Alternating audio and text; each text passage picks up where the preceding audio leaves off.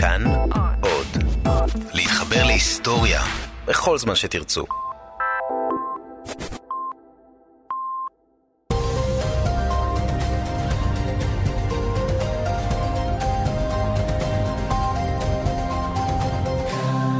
והרי החדשות בחבל הארץ של ביאפרה שבדרום מזרח ניגריה חיה אוכלוסייה שנעה על פי הערכות בין עשרת אלפים ועד מיליוני אנשים מבני שבט האיבו הרואים עצמם יהודים ושואפים לאוטונומיה יהודית עצמאית. הם מדוכאים ביד קשה בידי הרשויות הניגריות. נמדי קאנו, מנהיג הקהילה, ניצל מניסיון התנקשות של הצבא אחרי ששוחרר מהכלא וברח לישראל. בני עמו שואפים להקמתה של מדינה יהודית עצמאית מנותקת מניגריה.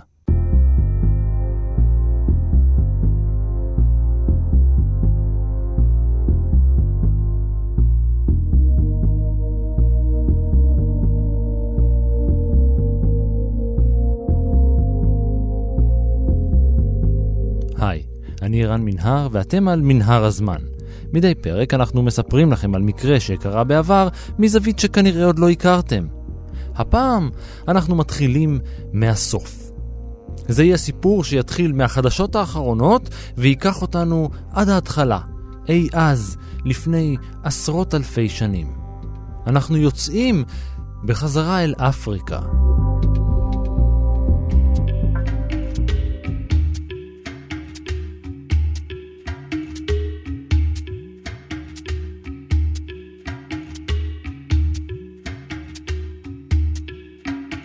מתי בפעם האחרונה הייתם בניגריה? ארץ הניג'ר, אחד מנהרות אפריקה הגדולים, ממוקמת בצידה המערבי של אפריקה, לחופו של האוקיינוס האטלנטי, והיא גובלת ברפובליקת ניג'ר, בקמרון, בבנין ובצ'אד. את שמה קיבלה ניגריה מהעיתונאית הבריטית פלורה שו, שכינתה את האזור על שם הנהר לפני כמעט 200 שנה. בשפת הטוארג נקרא הנהר אגריו ניג'רבן. אבל לקולוניאלים הבריטים במאה ה-19 זה היה קשה מדי, והם הסתפקו בניג'ר. It is a religious state. That is the mistake that most people make, is that Nigeria is actually an Islamic state. זהו נמדי קאנו, מנהיג אומת הביאפרה. את הפרק הקלטנו איתו באנגלית, ואנחנו מביאים לכם אותו מתורגם. זו טעות די נפוצה שאנשים עושים. ניגריה היא בעצם מדינה מוסלמית. הדרך הטובה ביותר לתאר את ניגריה היא שריד של הקולוניאליזם. מה שיש לנו באפריקה זו עצמאות הדגל. הדגל הוא הסממן היחיד שלך לעצמאות בחיים. מבחינת הדינמיקה הפוליטית, הכלכלה, הסדר החברתי במדינה, כל דבר אחר מוכתב לך. וכך זה נמשך מאז העצמאות ועד היום. כך שלתאר אותה כדמוקרטיה זו אנומליה. כי הכוחות שבשלטון הם אלה שמכתיבים מי ייבחר למשרות הפוליטיות, לא רק קולות העם. הם קובעים, הם יושבים ומחליטים מי מקודם ומי נופל, וכך זה נמשך מהיום הראשון, וזה לא ישתנה לעולם.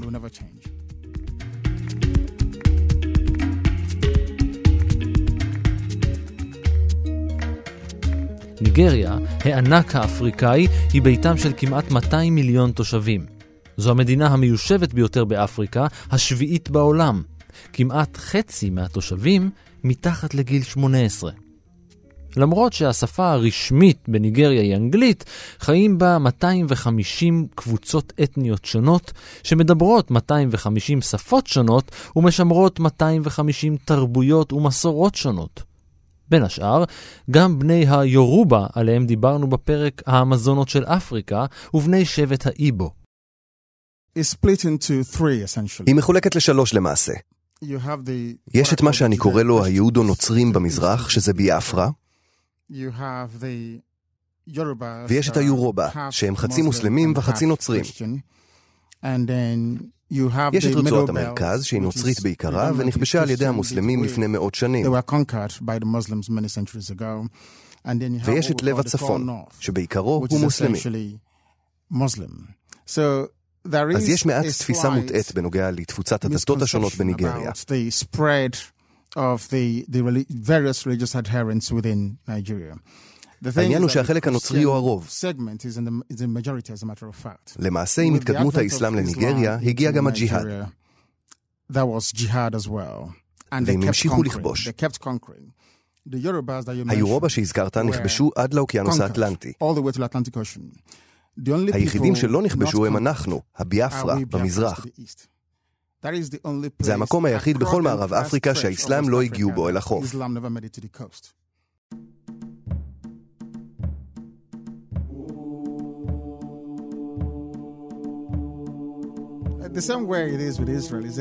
כמו בישראל, היא מדינת חוף בצידו המזרחי של האוקיינוס האטלנטי.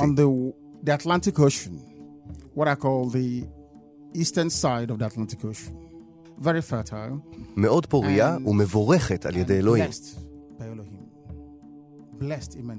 גז טבעי, נפט, בוקסית,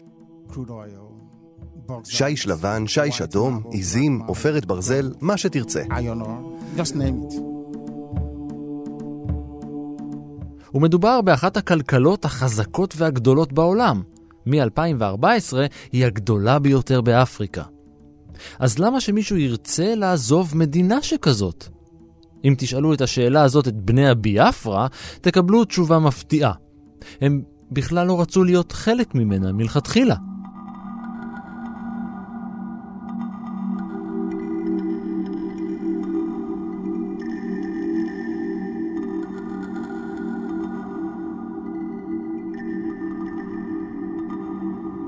אני יודע, לחלק מכם, בעיקר למבוגרים שביניכם, המילה ביאפרה זורקת אתכם אחורה לשנות ה-60 וה-70, והדימויים שעולים לכם לראש הם של ילדים אפריקאים גוועים ברעב, עם בטן תפוחה, הזנחה ולכלוך. במקומות רבים ברחבי הארץ, אולי רבים מדי, הבטן התפוחה הזאת הפכה לאייקון בשם ביאפרה. אבל ביאפרה היא מדינה, אחת ממדינות ניגריה.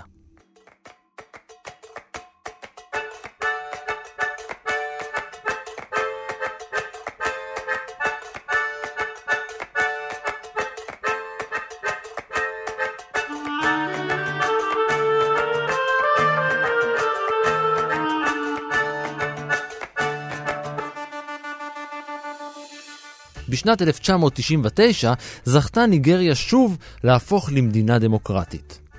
למה שוב? כי במשך 33 שנים היא הייתה תחת משטר צבאי.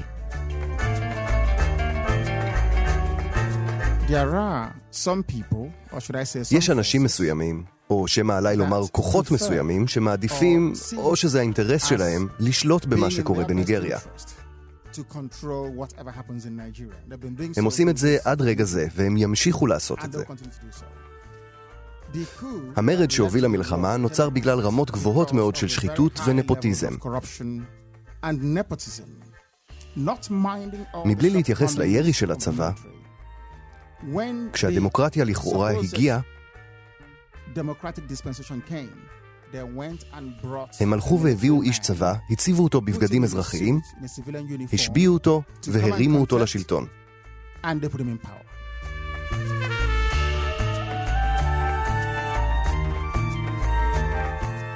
כדי להבין למה בכלל היה שלטון צבאי בניגריה, צריך ללכת עוד קצת אחורה בזמן אל מלחמת האזרחים הניגרית. מלחמת האזרחים של ניגריה, או מלחמת ביאפרה, הייתה מלחמה שניהלה הממשלה הניגרית בבדלנים הביאפרים, בני אומת האיבו. אנשי האיבו לא הרגישו שהם יכולים להמשיך לחיות תחת השלטון הפדרלי של ניגריה.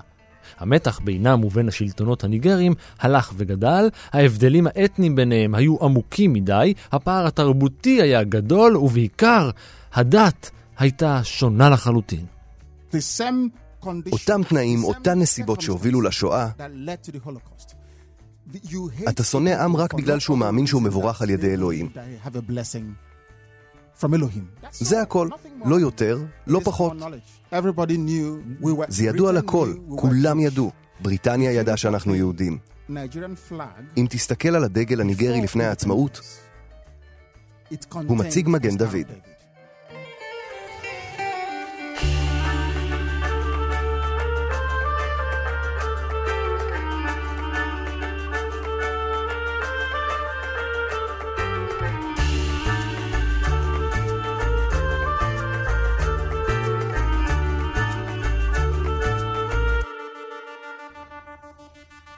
תכף נחזור בהרחבה לעניין היהדות. כפי שלא שאלו אף אחד מתושבי האזור אם לכבוש אותו ולהכיל עליו את האימפריאליזם הבריטי, כך עזבו הבריטים בשנות ה-60 של המאה ה-20 והפכו את ניגריה למדינה עצמאית, מבלי לשאול אף אחד באמת מה הוא רוצה.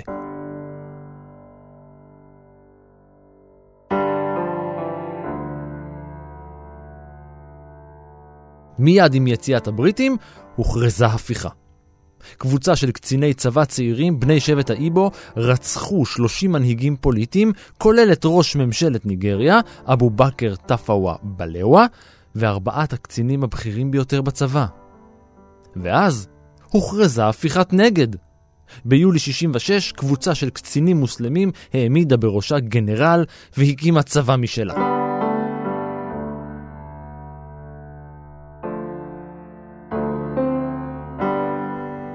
המתח בין שני הצדדים הלך ועלה. בני האיבו שבצפון החלו להירדף, ובספטמבר של 1966 נטבחו 30 אלף מהם.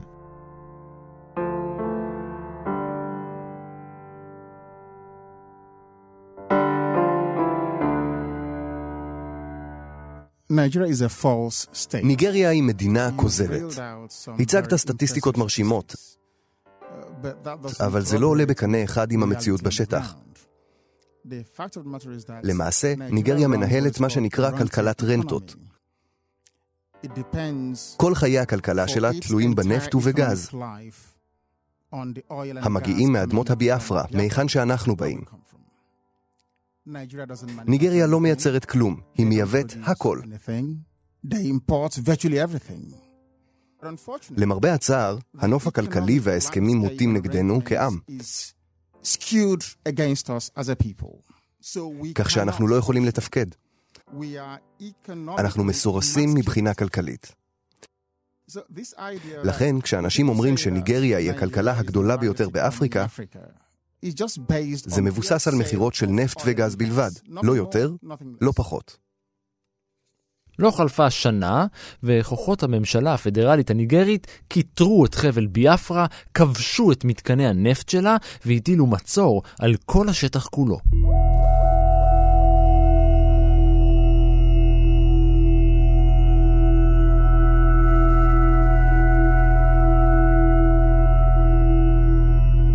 ומצור, משמעותו מצור. אין יוצא ואין בא ללא אישור. ואין אוכל. וכשאין אוכל, יש רעב.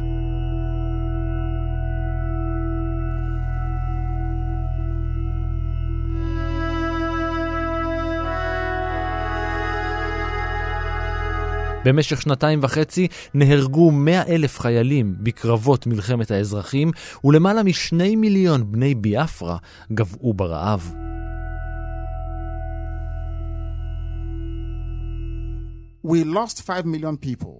איבדנו חמישה מיליון אנשים כתוצאה מהמלחמה, כי זו הייתה מלחמת השמדה. השמדה, וזו הסיבה. אנחנו העם השני בהיסטוריה המודרנית שסבל, כפי שאחינו היהודים סבלו באירופה. אותה רמה של השמדת עם הושתה על ביאפרה. איבדנו חמישה מיליון בני אדם. העולם משחק עם המספרים. שני מיליון, שלושה מיליון. לא, איבדנו חמישה מיליון בני אדם. אחרי המלחמה, הכוחות שבשלטון החליטו שכוחות הפולני ימשיכו לשלוט. והם המשיכו לשלוט במשך כל השנים האלה. ביאפרה מעולם לא התיישבה יום אחד ואמרה, אנחנו רוצים לעזוב את ניגריה. ביום שבו הרגו את אנשינו, הם הרגו 300 אלף איש ב-48 שעות. טבח של 300 אלף בני אדם תוך 48 שעות. מי יכול להצדיק את זה? מי ירצה להישאר במדינה שבה אתה כל כך שנוא? ועד היום הם עדיין הורגים אותנו. זה משהו שאנשים לא יודעים. כשיש משבר בין ישראל והפלסטינים, הם הורגים אותנו. כשג'ורג' בוש הפגיז את הטליבן באפגניסטן, הם הרגו את אנשינו גם כן. ההרג נמשך עד ערב זה.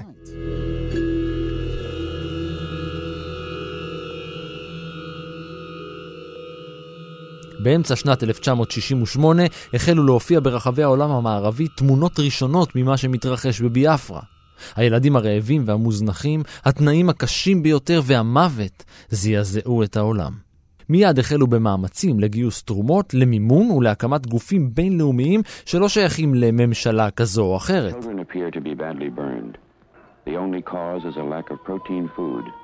Hundreds of thousands suffer the disease, but few find a cure. המאזינים צריכים להבין בנקודה הזאת שהרעבת אוכלוסייה, גם בזמן מלחמה, היא פשע נגד האנושות.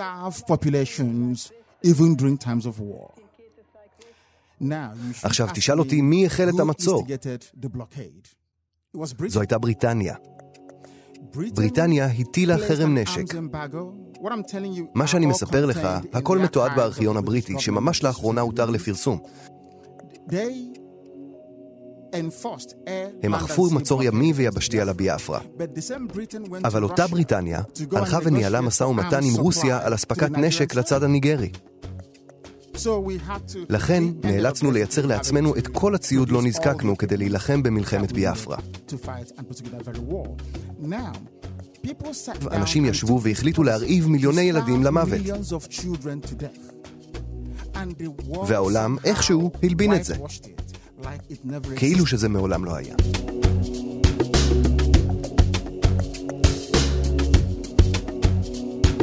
בין התומכים בממשלה הניגרית היו בריטניה, כמובן, וברית המועצות.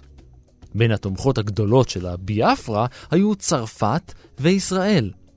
שתיהן, אגב, חימשו יפה יפה את הלוחמים משני הצדדים. ישראל כן, אבל הציוד שהעבירו לנו לא היה מספיק כדי לנהל מלחמה.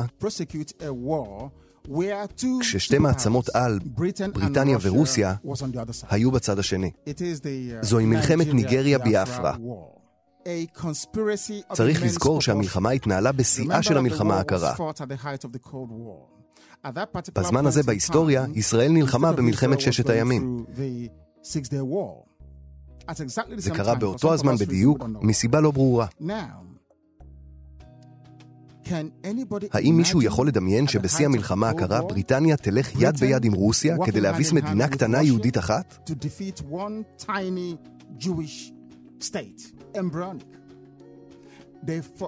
הם שמו את כל המחלוקות בצד. אתה יכול לדמיין את העולם הערבי כולו, את רוסיה, את כל אירופה חוץ מצרפת, וגם בריטניה. כולם נלחמים נגד מדינה קטנטנה במערב אפריקה?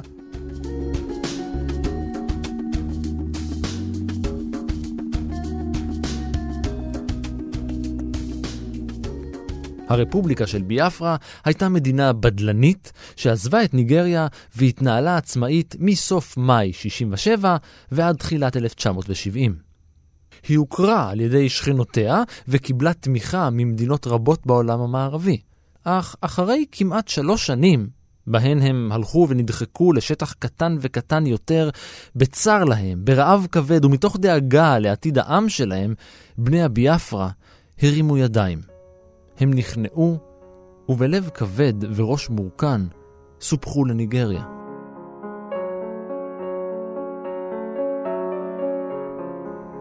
הם קיבלו את השלטון הניגרי. בינתיים. מנהיג הביאפרה יצא לגלות בחוף השנהב.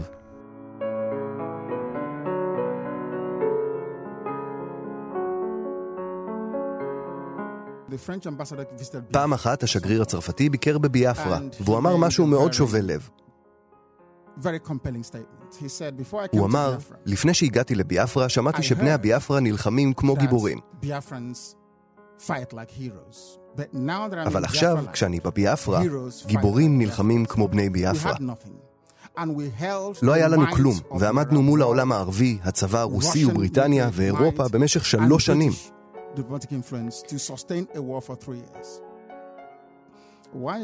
מדוע העולם כל כך מפחד מביאפרה שהוא לא מדבר על זה? מדוע? כי אין לנו מדינה משלנו.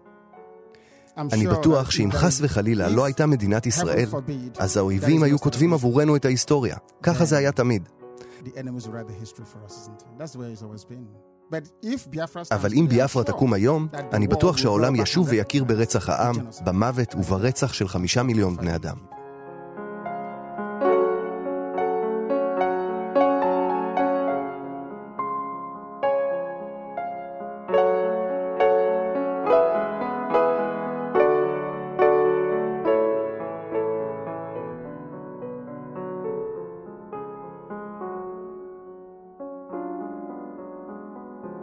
מלחמת האזרחים הניגרית, שנגמרה ברעב קשה ביותר ובכניעה, התחילה בגלל שביאפרה רצתה לעזוב.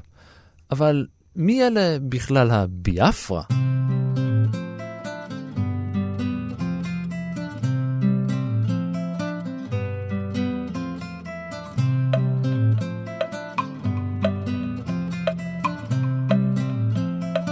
בני האומה הזאת, רובם ככולם, שייכים לבני שבט האיבו. ישנם עוד מיעוטים ששייכים לשבטים אחרים, כמו האפיק, האיביביו, האקט, האיג'ו ועוד שבטים. יש לך אזורים אוטונומיים, המבוססים על מבנה שבטי. אוטונומיה הייתה המפתח. כי בדיוק כפי שזה קרה בישראל מימים ימימה, כך זה היה גם בביאפרה. ההתיישבות הייתה על פי המוצא. והם התרחבו. ככל שהתרחבו יותר, ככה הם הפכו יותר ויותר אוטונומיים. בגלל שבטבע שלנו, אני חייב להדגיש את זה, בטבע שלנו, אנחנו דוחים טוטליטריות. אנחנו לא אוהבים דיקטטורים. בגלל זה, מעולם לא התרנו למישהו שלא מגיע מקרבה משפחתית מסוימת ומוגדרת להתערב בענייננו הפנימיים. Um, um, um,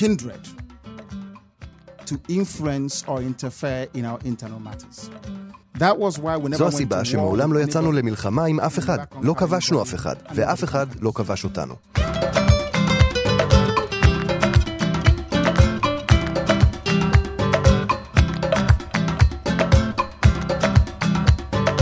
לא באמת ידוע מה משמעות המילה ביאפרה. ככל הנראה מדובר בביאפר או ביאפדה, תת קבוצה אתנית של השבטים באזור. חוץ מזה, המילה ביאפר הייתה מילה די שגורה בשפה הפורטוגלית במאה ה-16. משמעותה היא בוא והצטרף, בוא והשתייך. ביה פרה, בוא והצטרף. הכפר שלי, אפרה, אם תשים BI לפני כן, זה ביאפרה. משמעותה של אפרה הוא ביתם של האנשים שרוצים להתחבר, אז בוא והצטרף היא המשמעות של ביאפרה. אף אחד לא יכול להגיד לך מה המשמעות של ניגריה. אין לה משמעות. היא לא אומרת כלום. ניגריה לא אומרת כלום באף שפה לאף אחד. האם אתה יכול לנקוב בשם של מדינה בעולם שנקראת על שם נהר? כל מדינה מתורבתת. עזוב את אפריקה.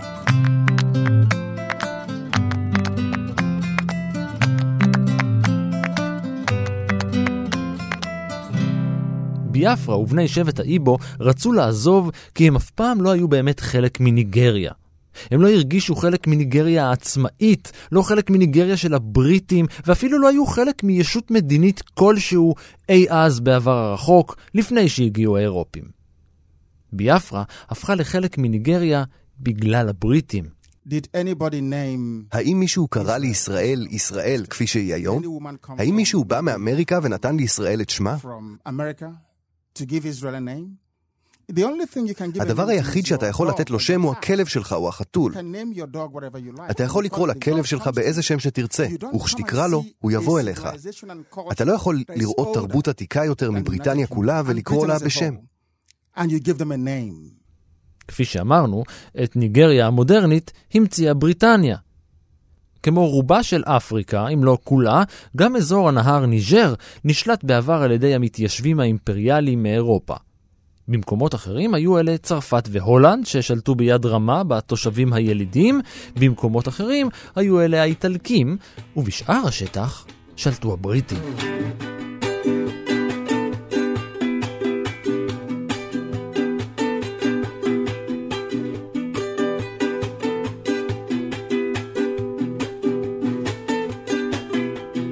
הגבולות השרירותיים שקבעה האימפריה לא התחשבו בשבטים בשטח, שחולקו בבת אחת למדינות, הופרדו זה מזה ואוחדו עם אחרים. זו הסיבה שבניגריה חיים בצפון רוב מוסלמי ובדרום רוב נוצרי. בצפון השבטים האוסה ופולני, ובדרום השבטים יורובה ואיבו.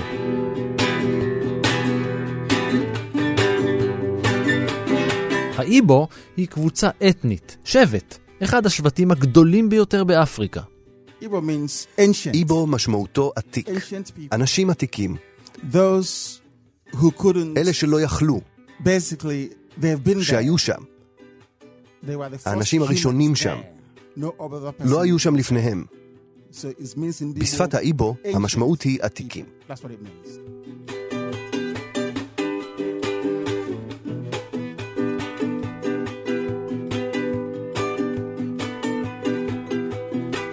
לפני הבריטים היו אנשי האיבו מפוזרים ללא הנהגה פוליטית אחת. היו להם צ'יפים ששלטו על ממלכות קטנות, אבל גל הלאומנות ששטף את העולם בסוף המאה ה-19, בו כל קבוצה אתנית הגדירה את עצמה והזדהתה עם ערכיה שלה בלבד, לא פסח על אפריקה. כמו הציונות, כמו השאיפה להשתחרר מעבדות באמריקה הדרומית, כמו עוד הרבה דוגמאות מרחבי העולם כולו, גם כשעזבו הבריטים את ניגריה, אנשי האיבו פיתחו הזדהות עם הזהות האתנית שלהם.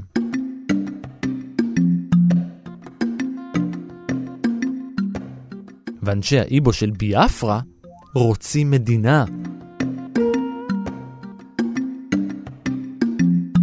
ולא סתם מדינה, מדינה יהודית.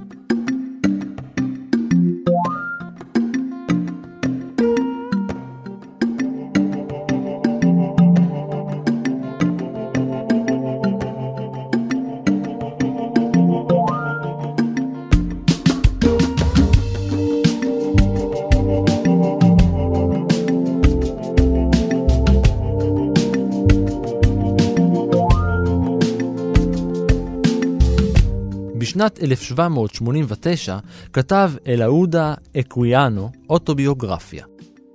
אקוויאנו היה עבד משוחרר בן שבט האיבו, וכך הוא כתב בספרו: ישנה אנלוגיה חזקה שנראה שגוברת במסורות ובמנהגים של בני ארצי ושל היהודים לפני שהגיעו לארץ המובטחת, ובמיוחד לאבותיהם כשהיו עדיין במצב הפסטורלי המתואר בספר בראשית.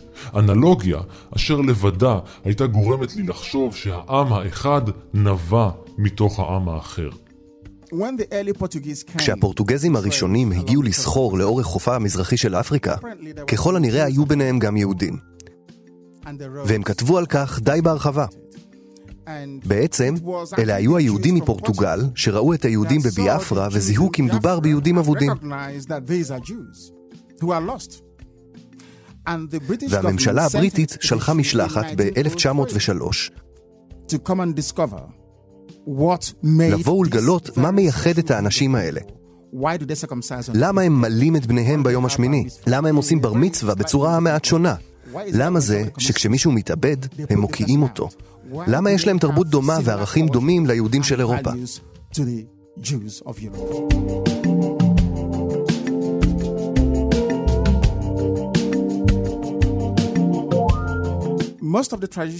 רוב המסורות שיש לנו, יותר נכון, רוב המסורות שיש ליהודים היום, הן גם המסורות שלנו.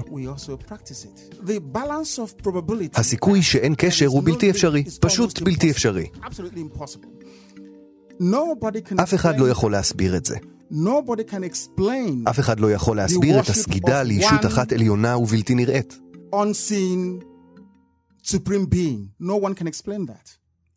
זה תמיד היה. אף אחד גם לא יכול להסביר הקרבה של בעל חיים לאלוהים הזה, שאיש לא יכול לראות.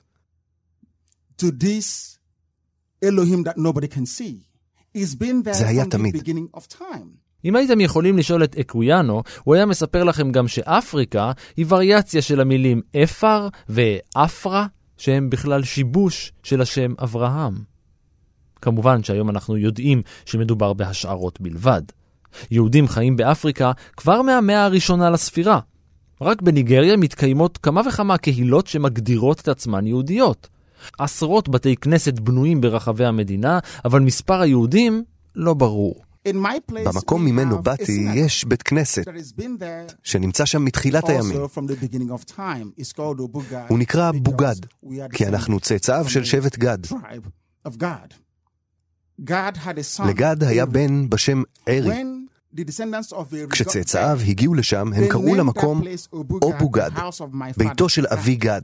הוא נקרא אומוארי, בניו של ארי. איך זה יכול להיות שכל אלה הם רק צירופי מקרים? זה לא אפשרי. הערכות הכי זהירות מדברות על 3,000 או 5,000 יהודים. יש כאלה שיגידו 30 אלף. אבל זה לא מה שאומר נמדיקנו. Those that identify themselves with their Jewish heritage is nearly about 50 million people. 15 million people? 50, 50 million people. עשרות מיליוני יהודים? מאיפה הם באו? התשובה קצת מוזרה. מורכבת ומוזרה. הם הגיעו גם ממזרח וגם מצפון. אבל כאן אנחנו נכנסים להיסטוריה שלא הרבה מסכימים שהיא היסטוריה.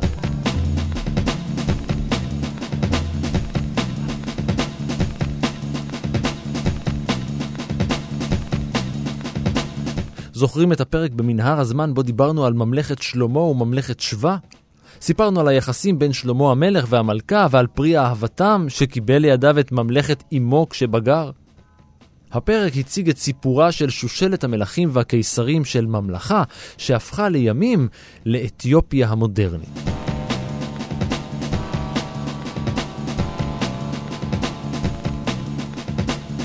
על פי המסורת, הקשר היהודי לאפריקה נוצר אז. מאתיופיה התפשטו היהודים אל סביבות אפריקה המזרחית ודרום חצי האי ערב. ומשם, ליתר דיוק מתימן, הגיעו היהודים אל מערב אפריקה. על פי אחת האגדות במאלי, הקהילה היהודית התחילה עם שליט בשם זואה, שהגיע עם הקהילה שלו מתימן במאה השישית. 14 שליטים אחר כך, והשושלת השלטונית שלו נקטעה כשעלתה האימפריה המוסלמית.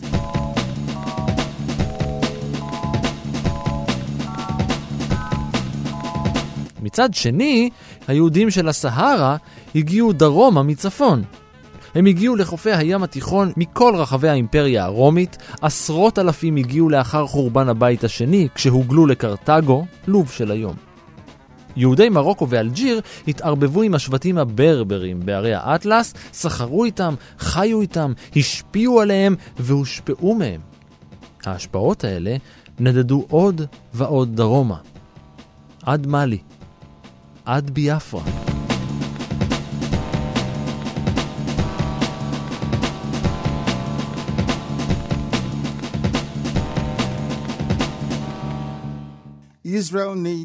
ישראל צריכה נתיב אל אפריקה, וביאפרה היא האבוקה.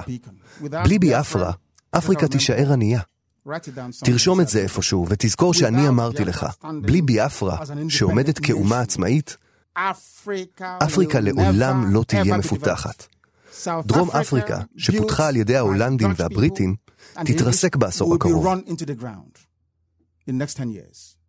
כי ביאפרה לא עומדת עצמאית.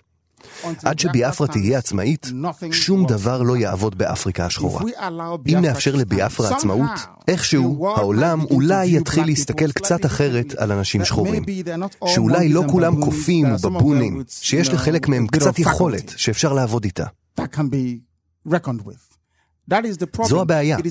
זהו מקרה קלאסי של מה שאני מכנה גזענות הפוכה. הסיבה שביאפרה לא עצמאית היא גזענות. הם מבינים שאלה בנים מבורכים לעילה. הם יודעים שאנחנו מוכשרים, אנשים מוכשרים בצורה קיצונית, ואנחנו מבורכים. לא בשל המשאבים הטבעיים בארצנו, אלא בגלל מה שיש לנו בראש, והם יודעים זאת טוב מאוד. יהודי ביאפרה רוצים מדינה. הם לא רוצים לעלות לישראל. הם לא רוצים להיות חלק מישראל. הם רוצים להקים את המדינה שלהם במקום שלהם. אנחנו לא רוצים לבוא לישראל, לא, לא, לא. אנחנו לא רוצים לעלות לישראל, ממש לא. 70 מיליון איש לא יכולים לנהור לישראל. אנחנו לא רוצים לגרום לישראל לאכלוס יתר, ממש לא. אנחנו רוצים שישראל תישאר נקודת התייחסות קדושה עבורנו. לא כדי שנעבור לישראל, בכלל לא. אלא שיהודים מכל העולם יוכלו להגיע לביאפרה ולחיות איתנו. הם יכולים לבוא ולהישאר. אנחנו לא נפלה אף אחד, אבל שכולנו נבוא לישראל, זה לא ישים, זה לא יקרה. אני בישראל כי זו המדינה היחידה שבה אני מרגיש בטוח. בכל מקום אחר אני אהרג. אני לא סתם אומר את זה. הם באו אליי הביתה להרוג אותי. הם הרגו 28 מאנשיי תוך כדי. הם הרגו את בן דודי, והם הרגו את הכלב שלי כשניסו להרוג אותי. פוניתי מהבית. לקחתי איתי מעט מאוד ועשיתי דרכי לישראל אחרי 13 חודשים. פניתי לממשלה הבריטית כדי לנסות ולקבל את המסמכים שלי כדי לחזור לבריטניה. בהתחלה הם סירבו. למה שמישהו שנמלט על חייו ירצה לחזור אל המדינה שבה יש לו אזרחות, והמדינה הזו מסרבת לו? זו הבעיה שלי. אני אשאר בישראל עד שאקבל הבטחה גורפת שאהיה בטוח באנגליה. רק אז אוכל לצאת, אבל עד אז אני נשאר בישראל.